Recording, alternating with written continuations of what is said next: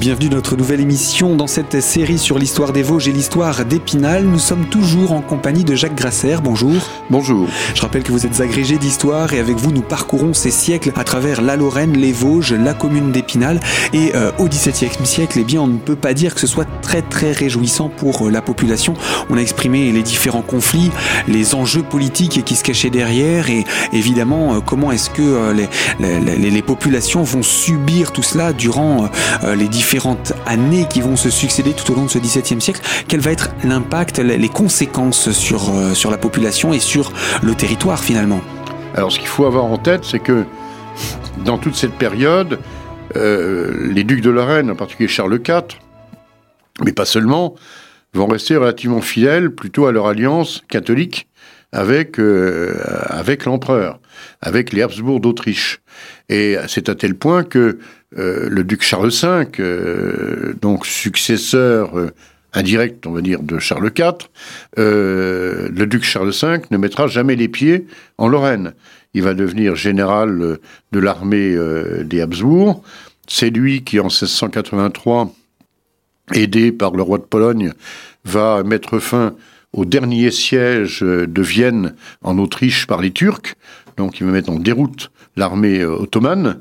Et euh, il va être donc chef d'état-major de, l'armée euh, autrichienne. Et c'est son fils Léopold, né à Innsbruck, qui euh, va rentrer dans ses États à la fin du XVIIe siècle, traité de Ryswick, comme chacun le sait, 1697, et le duc Léopold va rentrer dans ses États qu'il va essayer progressivement de reconstruire malgré une quatrième occupation de la Lorraine. Mais les Français vont s'installer à Nancy, le duc est à Lunéville, et ça lui permet malgré tout d'administrer ses États et de reconstruire euh, une partie de ce duché euh, complètement détruit par ce terrible XVIIe siècle. Alors un exemple de l'œuvre de Léopold à la fin du siècle et au début du XVIIIe, bah, c'est à Épinal, quand on parle de la rue Léopold-Bourg, c'est le bourg de Léopold, c'est-à-dire c'est un, bourg. Alors on ne peut même plus parler de faubourg puisque les murailles n'existent plus, mais c'est toute la partie de la, de la rue Léopold-Bourg qui va de la rue des Minimes jusqu'au pont des Quatre Nations. Ça, c'est le bourg de Léopold avec la rue des Petites Boucheries et puis la plage Jeanne d'Arc. Tout ça, c'est l'œuvre de Léopold. C'est la raison pour laquelle on a baptisé cette rue donc Léopold Bourg, bourg de Léopold, hein, du duc Léopold, et que le pont qui est à côté du collège Clémenceau s'appelle Pont Léopold. Hein, c'est le duc de Lorraine Léopold. Voilà. Nous fait une histoire euh, assez euh, mouvementée hein, pour ce XVIIe siècle. Euh, bah, c'est une histoire tout à fait tragique. Et pour Épinal, la seule chance qu'on a eue dans toute cette affaire, c'est qu'on avait commandé en 1626 cette vue cavalière au peintre Nicolas Bello. 1626, les événements guerriers commencent en 1631. à cinq ans près, on n'avait aucune représentation de la ville telle qu'elle était au sortir du Moyen Âge. Une ville qui sera détruite ensuite en 1670 et détruite la forteresse complètement, les murailles petit à petit C'est la forteresse hein, qui est détruite, enfin c'est le château qui est détruit en 1670. Hein, y a, on peut dire il y a, il y a trois étapes. Mhm. euh, première étape, destruction par les guerres. Donc tous les faubourgs, euh, une partie de la ville. Ça, c'est la guerre de 30 ans, euh, guerre de Louis XIV, etc. Avec les armées et qui puis, passent, etc. Voilà. Mhm. Euh, puis l'exode de la population, des mhm. maisons vides, en fait, et puis des maisons vides aussi parce que les gens sont morts de la peste. Hein.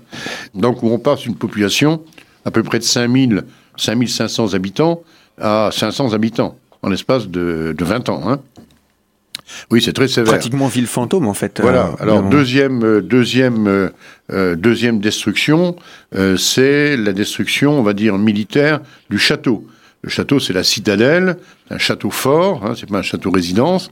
Donc, les Français vont le détruire définitivement, comme Châtel-sur-Moselle, pour ne plus, comme ils détruisent aussi bon nombre de châteaux en Alsace, hein, pour ne plus avoir à les reprendre chaque fois qu'une armée française traverse les duchés pour aller guerroyer contre les impériaux ou les espagnols. Hein. Donc, euh, destruction euh, brutale euh, de la citadelle, de la forteresse. Et puis, troisième destruction, Ça, c'est au cours du XVIIIe siècle. Quand la ville se reconstruit, eh bien, euh, beaucoup de, de, de, Spinaniens vont reconstruire leur maison en prenant appui sur les restes de murailles. Donc, progressivement, ces murailles vont disparaître dans les nouvelles, euh, dans les nouvelles constructions. D'autant qu'on va sans doute aussi se servir des pierres euh, Bien entendu. Hein, les, les, pierres du château, propriété royale par prise de conquête, vont être vendues pour reconstruire une partie de la ville. Hein. Par exemple, au XVIIIe siècle, au milieu du XVIIIe siècle, on construit les casernes Saint-Éloi, ensuite appelées casernes de Comtade, au, bord, de, au bord de la Moselle. Ben, ces casernes vont être en grande partie construites avec des parements, avec des pierres qui ont été, euh, qu'on a été chercher euh, au château. Mmh. Hein. Et pour la petite histoire, d'ailleurs, quand on a construit, euh, après la guerre de 14, la, la maternelle dite de la côte de la Vierge, qui n'existe plus maintenant, on l'a construit en partie avec des pierres issues de la démolition des casernes de Comtade. Hein. Donc vous voyez, euh, l'immeuble qui existe encore en montant la Vierge est construit avec des pierres venant des casernes qui elles-mêmes venaient du château. Ça, bouge beaucoup les pierres finalement. Voilà, ça bouge beaucoup, exactement. Il faut plusieurs siècles, mais, mais ça bouge. En tout cas, comme vous le disiez, euh, si euh, cette commande auprès de Nicolas Bello n'avait pas été faite en, en, en 1626, on n'aurait pas de représentation de la ville d'Épinal du 16e au début du 17e, et donc cette ville détruite n'aurait pu laisser de traces que par l'archéologie qu'on y aurait fait. Voilà, alors on aurait quand même eu au moins deux représentations, mais qui sont beaucoup moins précises. Euh, d'une part, euh, dans les mystères douloureux du rosaire à la basilique, on a un tableau, les mystères douloureux, qui est dû à Nicolas Bello, et dans la montée de Jésus au Golgotha, il a représenté, en fait, pour Jérusalem, il a représenté Épinal, euh, et euh, il a représenté, le, on voit le château, le château d'Épinal derrière les personnages, hein, c'est dans la chapelle du Rosaire à la basilique. Et puis, on avait eu aussi une autre commande de la ville pour demander des, des sous au duc de Lorraine pour reconstruire des morceaux de muraille au bord de la Moselle. Donc, on avait une autre vue de la ville, vue depuis l'actuel parc du Cours. Hein, donc le long, de la, long de la Moselle, mais qui est évidemment pas du tout la vue générale que l'on a sur la vue cavalière dit plan de Nicolas Bello.